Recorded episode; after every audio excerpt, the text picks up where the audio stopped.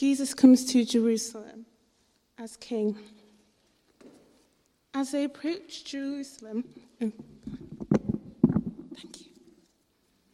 As they approached Jerusalem and came to Bethphage and Bethany at the Mount of Olives, Jesus sent two of his disciples, saying to them, "Go to the village ahead of you, and just as you enter it,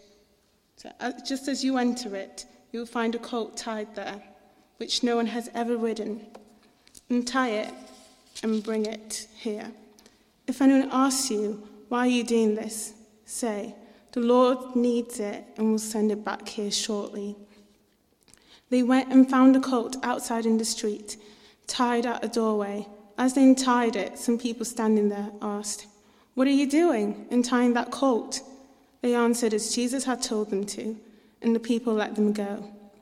When they brought the colt to Jesus and threw their cloaks over it, he sat on it. Many people spread their cloaks on the road, while others spread branches they had cut in the fields. Those who went ahead and those who followed shouted, "Hosanna! Blessed is he who comes in the name of the Lord. Blessed is the coming kingdom of our father David. Hosanna in the highest heaven." Jesus entered Jerusalem and went into the temple courts.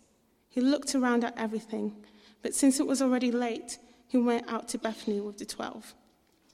Jesus curses a fig tree and clears the temple courts. The next day, as they were leaving Bethany, Jesus was hungry. Seeing in the distance a fig tree and leaf, he went to find out if it had any fruit. When he reached it, he found nothing but leaves, because it was not the season for figs. Then he said to the tree, "May no one ever eat fruit from you again." And his disciples heard him say it. On reaching Jerusalem, Jesus entered the temple courts and began driving out those who were buying and selling there. He overturned the tables of the money changers and the benches of those selling doves, and would not allow anyone to carry merchandise through the temple courts. And as he taught them, he said, "Is it not written, 'My house will be called a house of prayer for all nations,' but you have made it a den of robbers." The chief priests and the teachers of the law heard this and began looking for a way to kill him, for they feared him because the whole crowd was amazed at his teaching. When evening came, Jesus and his disciples went out of the city. In the morning, as they were along, they saw the fig tree withered from the roots. Peter remembered and said to Jesus, "Rabbi, look, the fig tree you cursed has withered." "Have faith in God," Jesus answered. "Truly I tell you, if anyone says to this mountain, 'Go, throw yourself into the sea,' and does not doubt in their heart, but believes that what they say will happen, it will be done for them. Therefore I tell you, whatever you ask for in prayer, believe that you have received it, and it will be yours. And when you stand praying, if you hold anything against anyone, forgive them, so that your Father in heaven may forgive you your sins." Amen. Please keep your Bible open to Mark chapter 11. We'll read this and spend our time in this extraordinary chapter together. The city of Jericho is over 800 feet below sea level, which makes it the lowest city in the world. Jerusalem, which is just 18 miles away on foot, is a city on a hill, 2,500 feet above sea level. So the walk from Jericho to Jerusalem is uphill, and they say it's exhausting in the hot Middle Eastern sun. Maybe someone here has done it. But that did not put off pilgrims who were on their way to Jerusalem. There was a carnival atmosphere. They travelled a long way to come, and they only do it a few times a year, maybe not even that much. And when they come, it's like going to a great family gathering, a party, a time to come and celebrate, a time to put aside your normal work and worry, a time to go to the temple and make sacrifices to God, a time to eat meat. The priests in the temple were a cross between a pastor and a barbecue chef. It was a really great thing to do. And as they're walking up the hills, they would sing songs together. And some of them we have in the book of Psalms, the songs of ascents. And they would keep each other going with chanting and songs and laughter and banter. And then they would round a corner and see a marvelous view as they caught sight of Jerusalem, the city, for the first time. And there was the temple, gleaming gold. It was covered in gold. And Jesus here is in the middle of this happy crowd of pilgrims. And then a couple of miles out, he's walking along with everyone else, but a couple of miles out, he sends some of his disciples on a curious mission. He will ride into Jerusalem on a borrowed colt. And he rides in on a surge of popular appeal. After 3 years of keeping it quiet and down low and off the radar, 3 years of constantly trying to dampen enthusiasm, to be discreet, to avoid controversy and a mass uprising, he now does the one thing calculated to gather the most attention. And it works, of course. The disciples lead the way and the people go wild. This is what they've been waiting for.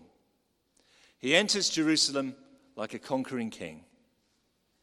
And not just the city, he rides in majesty right to the temple, the center of the city, the epicenter of the Jewish world. And he strides into this massive structure. But Jesus has not come to gawp at the white marble, glittering gold, and enormous stones, and take selfies like a tourist. Nor has he come to offer prayers quietly as a devout pilgrim. He has come to inspect it. And after inspecting the empty temple on Sunday night, Monday morning he returns with a whip. He disrupts every aspect of the temple's core business. Ferociously, he breaks the supply chain and denounces their religion like a wild Old Testament prophet. The owner of the house has come home to rearrange the furniture. And in the Gospel of Mark, this account of the temple is carefully sandwiched in the middle of a weird story. You might have noticed it. The cursing of a fruitless fig tree. It's the only negative miracle Jesus does. And as with the other sandwiches in Mark's Gospel, a story begins, then it's paused, another element is put in the middle, and then the second half of the sandwich finishes the story. And the two halves of the story and the bit in the middle interpret each other. And that's why Mark puts it together like that. This whole section is so rich with drama and full of insight into Jesus and his mission. And you know, it's actually also very practical. It has so much to teach us about the Christian life, what it means to follow Jesus Christ. And I think the main point can be summed up in a very simple sentence, and there it is at the top of the screen. True majesty deserves true devotion. True majesty deserves true devotion. Firstly, true majesty. The curious episode of the disciples and the colt. It's a word that could be used for a young horse. Matthew's gospel reveals that it's a donkey. What's going on here?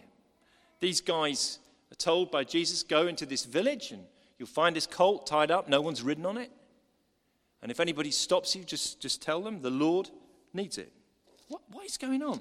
Now, it's often assumed that something supernatural is happening here, that Jesus overrides the owner's will with his divine authority, a bit like Jedi mind control. But the text makes nothing of that, doesn't say that. It's probably more likely that this is an arrangement that Jesus has made in advance. Most likely there is a disciple, or a person who's on their way to being a disciple, who lives in this village near the Mount of Olives. And this is a prearranged signal. When they come, they'll say, the Lord needs it. And we'll send it back shortly. And in verse 6, as soon as the words are mentioned, the people let them take this colt and untie it and take it off. And what happens next is just incredible. The pilgrims know that they're near the end of the journey, and there's this air of celebration. They round a corner, they see Jerusalem in the distance. And now here is Jesus, who normally walks everywhere when he's not in a boat. He's riding on a colt in the dignity of a visiting king or a great prophet. And people start taking off their cloaks and spreading them on the ground, on the dust and in the dirt. The only cloak they have, they're putting it down there so that he can ride as if it were on the red carpet. And they go and they pull branches off the palm trees and they cut foliage out in the fields. So they've got a kind of makeshift banner to wave. Green banners are waving all around, just as others had done centuries before at the coronation of an Israelite king. And the crowd starts to build and build as word spreads. He's here. Jesus, the prophet, is here. Jesus of Nazareth, the one from Galilee, he's actually here. And he's riding in on a colt. And now they're shouting, Hosanna, which means save. And they're quoting the words of Psalm 118. Blessed is the coming kingdom of our father David. This is a bold claim that Jesus is coming as the Messiah. Now, what is he doing here?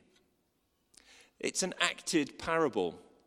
One scholar actually calls this political street theatre. Political street theatre. Jesus is being political because everybody who knows their Bible knows what this means. They know the words of the prophet Zechariah. In chapter 9, verse 9, Zechariah had famously said this, "Rejoice greatly, daughter Zion. Shout, daughter Jerusalem. See, your king comes to you, righteous and victorious, lowly, and riding on a donkey, on a colt, the foal of a donkey." Jesus is making a statement. He's going public. The king is coming home. And he is no ordinary king. The very next verse in Zechariah proclaims that he's the final king, the king we all need, God's king, the one who will set the world to rights. Here's how Zechariah continues in verse 10. "I will take away the chariots from Ephraim and the war horses from Jerusalem, and the battle bow will be broken. He will proclaim peace to the nations. His rule will extend from sea to sea and from the river to the ends of the earth." So riding in on a colt sends a message to the city leaders and to everyone who will pay attention. The king has come back. Now notice two things here that combine in an extraordinary way: absolute authority and complete humility. Absolute authority. Jesus comes and requests your colt, this animal that's never been ridden, very valuable, and there is no question and no hesitation. Take it. You're the king. He's in absolute authority, and yet he's in complete humility. He comes in humbly, riding on a colt, not a war horse, not a chariot. And see, in Jesus we find this combination of meekness and great majesty that is completely unique. He's the servant king. He embodies what he's been teaching in the last two chapters about greatness and being the servant of all. A great king. What kind of king is this? Not on a white war horse or in an armored chariot. The colt is so young that no one has actually ridden on it yet. Matthew's version of the account adds the word humble.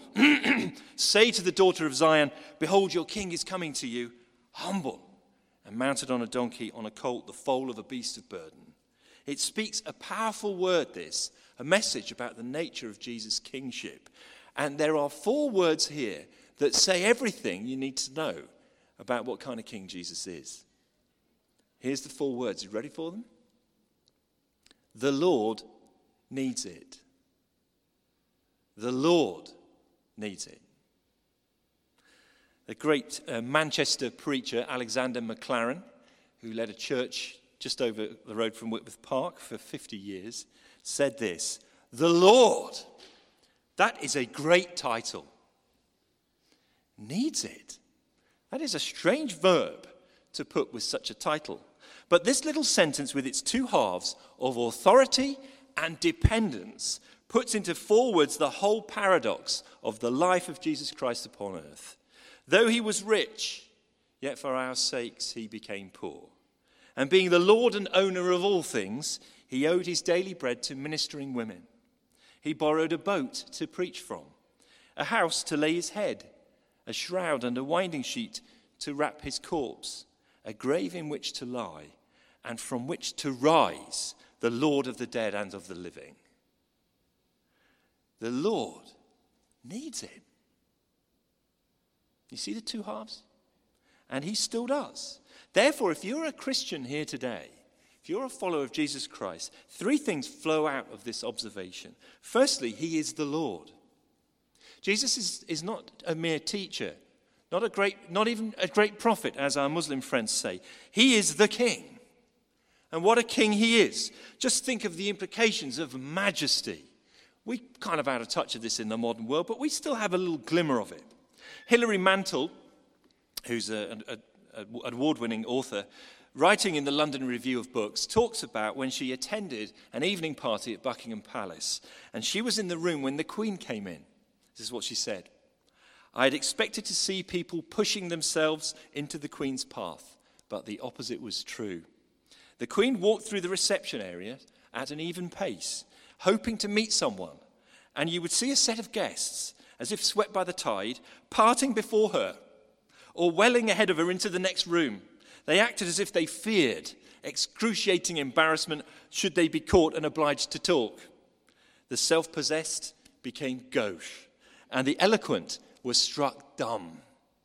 The guests studied the walls, the floor. They looked everywhere except at Her Majesty. They studied exhibits in glass cases and paintings on the walls, which were, of course, worth looking at. But they studied them with great intentness, as if their eyes had been glued. See, no one wanted to look at the Queen and try and talk to her. She's the Queen! Now, that's what happens when the Queen of England comes in. What about the Lord Jesus Christ, the King of Kings? Now, if he's the King, Christian friend, there is nothing that he cannot ask of you. There's nothing that he cannot ask of you because he rules your life. The Lord. Secondly, he needs it. Jesus Christ, the King of the universe, has to borrow a donkey. He humbled himself to such a great extent that he only owned the clothes he walked around in. He was homeless for a time. He said, "Foxes have holes, birds of the air have nests, but the Son of Man has nowhere to lay his head." Jesus was the pauper king. Now, this must mean that he is chosen to be like that. And we must never forget this aspect of our Lord's kingship. He was a poor king, and he relied on the help of others. And here's the shocking thing. He still does. He still does. If you're a Christian, then Jesus Christ needs you. You know that? Not in a pathetic, needy way. He doesn't need you to fulfill him. But in the quiet dignity of a truly great one who was chosen to extend his kingdom through humble means. You see, the message of Jesus, the good news, will only be carried into the furthest corners of the earth if ordinary little donkeys, like you and me, will carry it. The kingdom of Jesus will only be extended in the great dark city of Manchester if you choose to live in obedient faith day by day and pursue a holy life that shines like a star in a dark world. The church of Jesus Christ will only be built if you sacrifice and give your hard-earned cash to support it. He needs you. The Lord needs you. But thirdly, notice this. He is no one's debtor. Verse 3 says, he will send it back shortly. He'll send the borrowed colt back shortly. Now, this is so countercultural in the ancient world. Kings and rulers could grab everything they wanted and, without so much as a please or thank you, take it and never give it back. How Caesar, in his marble palace in Rome, would have sneered at a Jewish peasant riding a colt, which he promises to return. But that's the point. You never give anything in your life to Jesus and then feel that you've been shortchanged. Amen? When you give to Jesus, you give him your life, you give him your time, you give him your home, you give him your possessions. You come away richer than before. The owner of the colt got it back all right, and no doubt he spent the rest of his days saying, "You see that donkey? That's the one that Jesus rode into Jerusalem on in royal glory. It's 1 shekel a ride." Jesus is no man's, no woman's debtor. So let me ask, do you sense the call of Jesus on your life today to surrender something? Even as we've been meeting and singing and praying, the Holy Spirit is at work among us. You can feel it. What is he doing? What is he prompting you? Do you sense the call of Jesus on your life today to surrender something? Do you need to let go of some of your money and open your sweaty palm and release some of it? Do you need to let go of some of your possessions in generous and costly giving? Do you need to surrender your comfort, your me time, those many hours spent watching box sets or relaxing with your partner? In generous and costly service, to surrender your comfort. Do some of you need to surrender your independence and begin for the first time really to trust Jesus and follow him in faith? You know you don't belong to him yet. You don't really want him to be Lord of your life, But the Lord needs it. And he will be no one's debtor. True majesty. Such a king. And such majesty and kingship makes compelling demands on our lives. And that leads us to our second point, which is true devotion. True majesty deserves true devotion. You see, if we really understand who Jesus is, if we really see the big Jesus of the Bible, then everything about us must change. This is why Christianity is so much more than a mere religion. So much more than a philosophy or a set of ethical teachings or a social club. It is a kingdom, a civilization with a king. Jesus doesn't come into your life and ask you to tidy yourself up a bit, stop swearing, stop smoking, say your prayers and go to church on Sunday. Really? Jesus comes into your life as the Lord of all, and he has the right to rearrange all the furniture in your life. This is why the question of sexual orientation is in one way quite trivial. People make their decision on whether to follow Jesus Christ or not on the basis of their sexual orientation or their sex life. He is Lord of all, just part of you. And I suspect the reason why some people here find Christianity so difficult and so challenging is because you won't let him be Lord. You won't let him be Lord. You sort of want Jesus. That's why you're here in church. But you don't really want to let him take charge and take hold of the steering wheel. You want some help from Jesus on certain problems. Maybe you enjoy the warmth and love of Christian community. But is he Lord of your life? No. The problem with that is it doesn't work. It doesn't work. It actually will make you more miserable. If he's the king, he deserves true devotion.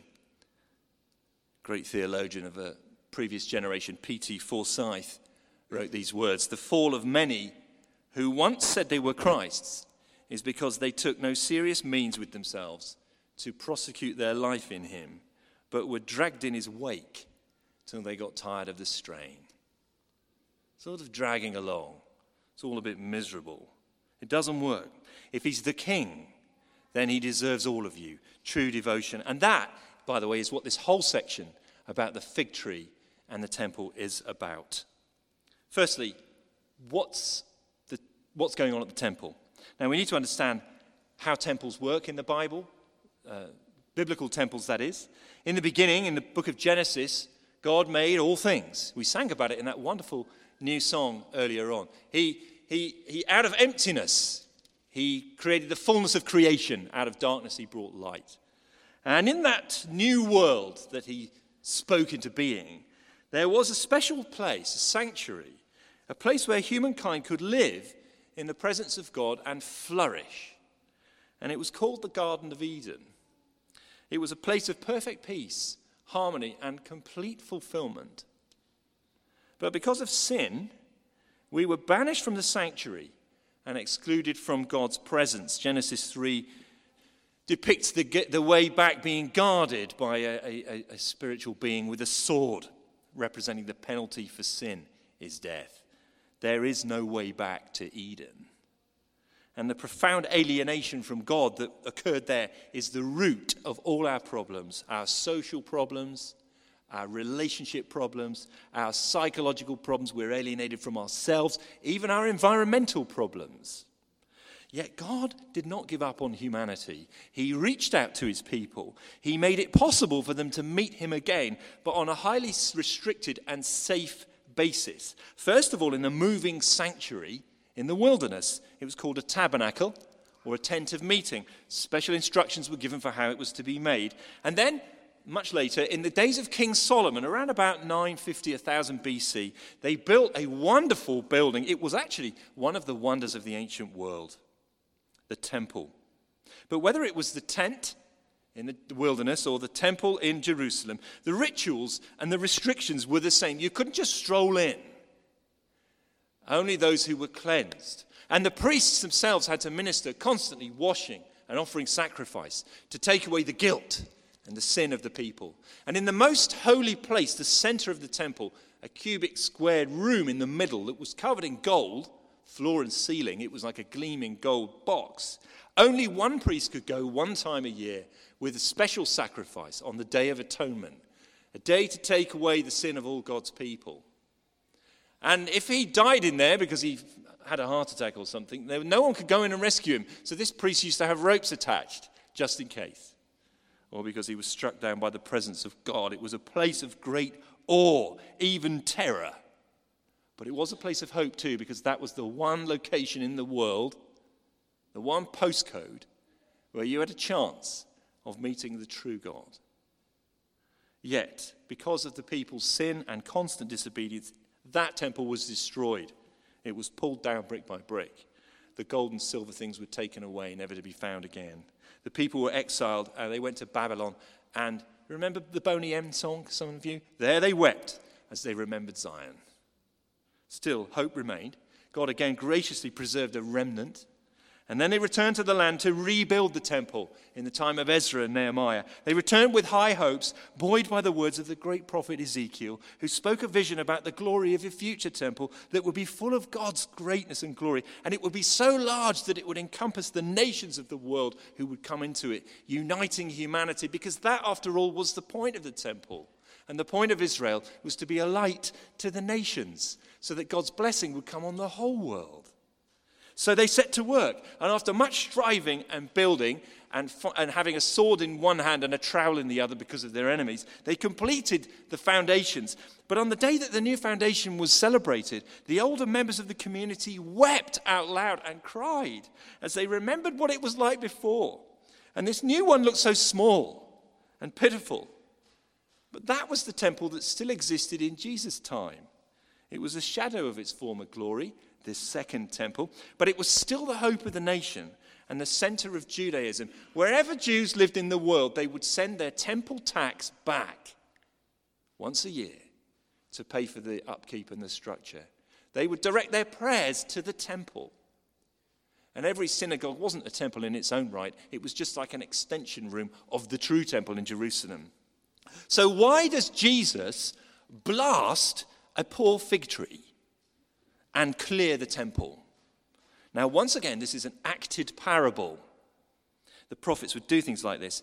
They would do an action that itself spoke 1,000 words. Notice Jesus deliberately does it in the hearing of his disciples. Verse 14, the disciples heard him say it. He goes to this tree, he's hungry, and he goes and inspects it, but there's no fruit, even though it's covered in leaves. And the text says it's not even the season for figs. Leaves, but no fruit. It's false advertising. It has the appearance of being fruitful, but it's all show. It is fruitless and useless. So Jesus says what is actually in the Greek language a prayer. May no one ever eat fruit from you again. Now, remember, this is a sandwich. So the two outer bits reflect on the middle. What is this telling us about the temple? The temple is all activity, but it's all show. There is no true love of God there. That's seen in three things. Firstly, there's a commercial decision being made. Have a look at verse 15. Jesus entered the temple courts and began driving out those who were buying and selling there. They're buying and selling in the temple courts. They overturned the tables of the money changers and the benches of those selling doves, and would not allow anyone to carry merchandise through the temple courts. As he taught them, he said, "Is it not written, 'My house will be called a house of prayer for all nations,' but you have made it a den of robbers?" Now, some have taken this as a kind of anti-commercial polemic. You know, Jesus here, he's the Marxist Jesus, taking it back for the people. Jesus actually isn't against wealth or wealth creation. And in fact, what they were doing was necessary for the functioning of the temple. Because imagine you've got pilgrims coming from all over the country, sometimes all over the known world. They can't bring an animal with them, can they? It's going to die on the way. So there has to be a way to buy an animal when you get to Jerusalem. They're also coming from all parts of the world with different currency. This is before the euro. And when they get there, they have to pay the temple tax in shekels. So you've got to exchange your currency. And they need the things that are needed. And doves are the offering of the poorer person. If you were a poor person, you could still buy and offer a dove. It was acceptable to God. These are all things that are actually necessary. The problem is where it's happening. The high priests have taken a decision that the trading, the changing money, the animal sales could be happening in the actual temple courts. In fact, it's most likely that this was the outermost court, which was the place that the Gentiles could go, the non-Jews. So if you are not a Jew, you could never go into the inner court. But you could go to the outer one and inquire of God there. Seek God, pray to him in that place. Those of you who know your Bible remember the Ethiopian eunuch. He was only allowed in the outer court. He came all the way from Ethiopia, a high court official, carrying his scroll of Isaiah, just to seek God. So the earnest seeker, who isn't a Jew, that's where they go to pray. But these priests have made an utterly pragmatic decision. Oh, let the money changing and the animals be put in that court. Don't worry about the Gentiles. And that's another reason why Jesus is mad. Because the whole point of the nation was to be a light to the Gentiles, so that God's glory and word could go out to the ends of the earth, from shore to shore, sea to sea, to the very furthest coastlands. And here, these Gentiles who come to inquire and pray will find a load of bleating and cooing and the sound of money being changed, smell and noise. Reminds me a bit of when my wife and I visited the Sistine Chapel. You know, the Sistine Chapel, I mean, it is an extraordinary thing. I've seen pictures of it for years. And finally, a couple of years ago, we had a couple of days away in Rome. So we paid our money and went into the Vatican, and we were escorted all around, and we eventually went through all these art galleries, all full of treasures. But you ignore all the treasures because you want to get to the Sistine Chapel with that wonderful painting of, you know, the creation and the finger of God and all that. And when you finally get there, what do you find? A deeply spiritual moment? No, a deeply commercial moment. In fact, the place is full of people. It's hot. To be honest, a distinct smell of body odor. Lots of signs forbidding you to take photos. And you get moved through at a pace by the guards. Now, the funniest thing about it is that the guards keep shouting, "Silence!" It was a great moment. It's a bit like that. Commercial decisions, pragmatism, parochialism, don't care about the Gentiles. In fact, their whole life and response to the Messiah, Jesus, shows that they're not devoted to God at all. They're devoted to lesser things, to idols, to things that will perish. And Jesus is so serious about this that he actually quotes prophecy from Jeremiah in Jeremiah 7, verse 11. If you look in verse 17, it says, "You have made it a den of robbers." Now again, this isn't some kind of anti-commercial rant. It is much deeper than that. Jeremiah was railing against the temple authorities of his day and saying, "You have corrupted something that was holy. You've perverted the holy worship of God." And Jesus is saying, you're doing the same thing now. Why is it a den of robbers? In fact, the word is bandits. These are people who rob elsewhere and come and hide out in the temple. In other words, it's become a place for the wicked to hide. Jesus is attacking them for allowing the temple to degenerate into a safe hiding place for people who think that they can find fellowship with God no matter how they act on the outside. It is utter hypocrisy. And as a result, Jesus isn't just cleaning it up a bit. It is over. It is obsolete. That's why he disrupts the whole process to put an end to it. He is saying this is finished. He's acting out God's judgment on that system and its coming destruction. And it was destroyed in AD 70. This temple was coming to an end. But what does that mean for humanity? It means, actually, God hasn't finished with us, but a new day is here because of Jesus. A new order. And these sayings in verse 22 and following reveal what this new order is like. Have a look with me. "Have faith in God," Jesus answered. "Truly I tell you, if anyone says to this mountain, 'Go throw yourself into the sea,' and does not doubt in their heart, but believes that what they say will happen, it will be done for them.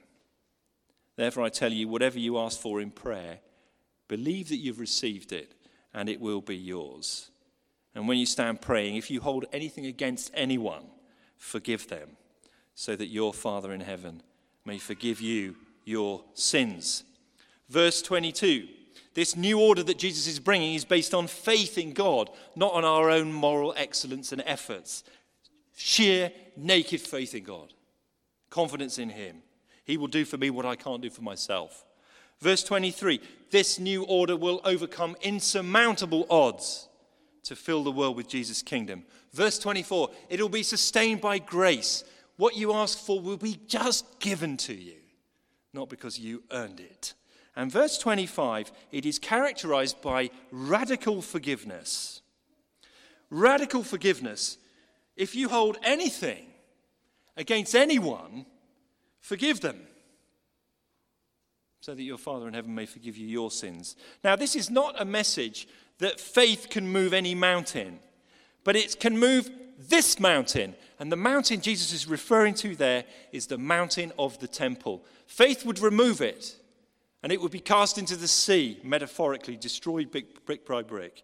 And out of the ruins came the international church of Jesus Christ, of which we are one small part. He is the new temple. And if you're a Christian, then you're part of the body of Jesus, which means you are the temple, right? He's the temple, we're his body, so we're the temple now. So where's the temple for the Christian church? There isn't one. There never will be. There is actually no physical sanctuary in the world that is holy, because the Holy Spirit dwells in every believer. And so the temple is filling the world because we are filling the world. There's no need for a physical temple anymore, because now God is flinging his people out to fill every corner of the earth. And you know, this is a very exciting time to be alive, the beginning of the 21st century, because there are more people in the world today. 1 in 4 people in the world claim to be Christian, and there's a Christian church in every country. And in many, many countries and even continents, the church is pressing out in great faith and vigor. Tens of thousands of people are being added to the Church of Jesus Christ every single day. We sometimes lose sight of this in Europe. We're the odd one out at the moment, but a new day will come. Now, I said at the start that this section of the Bible is highly practical, and I want to just drive home 4 things to take away and reflect on this week as you think about how true majesty deserves, inspires true devotion. And not just reflect on these things, will you act on them? Firstly, prayer. Prayer. Jesus says that his family, his community, will be full of prayer. Whatever you ask for in prayer, believe that you receive it, it will be yours. Believing prayer. We are called upon to be people of prayer. For our lives, our days, to be full of prayer, because we're living in dependence upon God, not on ourselves. So let me ask you, are you becoming a person of prayer? Now, there are all sorts of things we can do to help one another grow in our prayer lives. Jenny Clifford, who is sitting somewhere over there, produces a monthly prayer calendar. Just a prayer a day, so you can pray for things that are going on with Grace Church and its mission partners. We have a WhatsApp group, probably more than one of them. You can sign up. People will pray for you, give prayer requests on it. We have life groups that meet in different locations in the city during the week. Once a month, they devote an evening to prayer. We just did it this Thursday. Wonderful time. There are lots of ways we can help each other pray. But do you know what? At the end of the day, it comes down to you deciding that you're going to rest in Jesus and trust God, and come to him in prayer. And if you don't pray much, you will be spiritually weak. If you don't pray much, you are spiritually weak, open to temptation, discouragement, despair, because you're cutting yourself off from the source of your spiritual life. If you feel dry, how much are you praying? Now, I'm not here to scold you. This is in all our interest, to become a person of prayer. Now, you may not be able to get up at 5 a.m. and pray for 2 or 3 hours, as some great saints of the past had. But don't think because you can't do that, that you can't pray. You can pray through the whole day. and carry on an ongoing communion with God and pray with other people when you can? Are you becoming a person of prayer? Secondly, are you becoming a person of forgiveness? This is equally important in Jesus' new order. When you stand praying, listen to this, if you hold anything against anyone, forgive them, so that your Father in heaven may forgive you. If you won't forgive another person, then the Father in heaven can't forgive you. You have put a cloud between you and God, and there's no longer a blue and cloudless sky. Your own lack of forgiveness, your own grudge, is cutting you off from the source of life. So forgiveness, again, is immensely practical for your benefit. What does forgiveness look like? Timothy Keller comments on this. Forgiveness is demanded here, whether or not the person has asked for forgiveness. Ooh. That's what he says. That's what Jesus says. Whether or not the person has asked for forgiveness, we should forgive. It is required of us, even if the other person has not repented. Forgiveness, thus, is to be granted before it is felt. Now, for some of you, that might be the way to unlock a relationship that has been blighted by a lack of forgiveness for some time. Grant them forgiveness. Stop taking revenge. Forgiveness is a promise of three things. I won't bring the matter up to another person.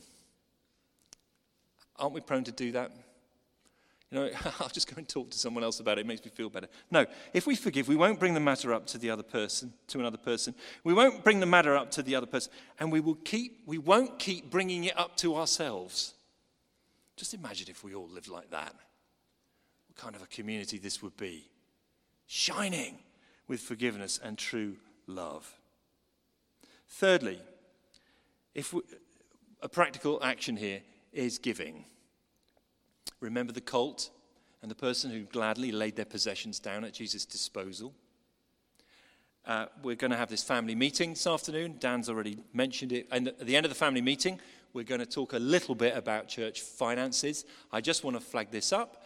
We think we will be losing £25,000 in the next 5 months.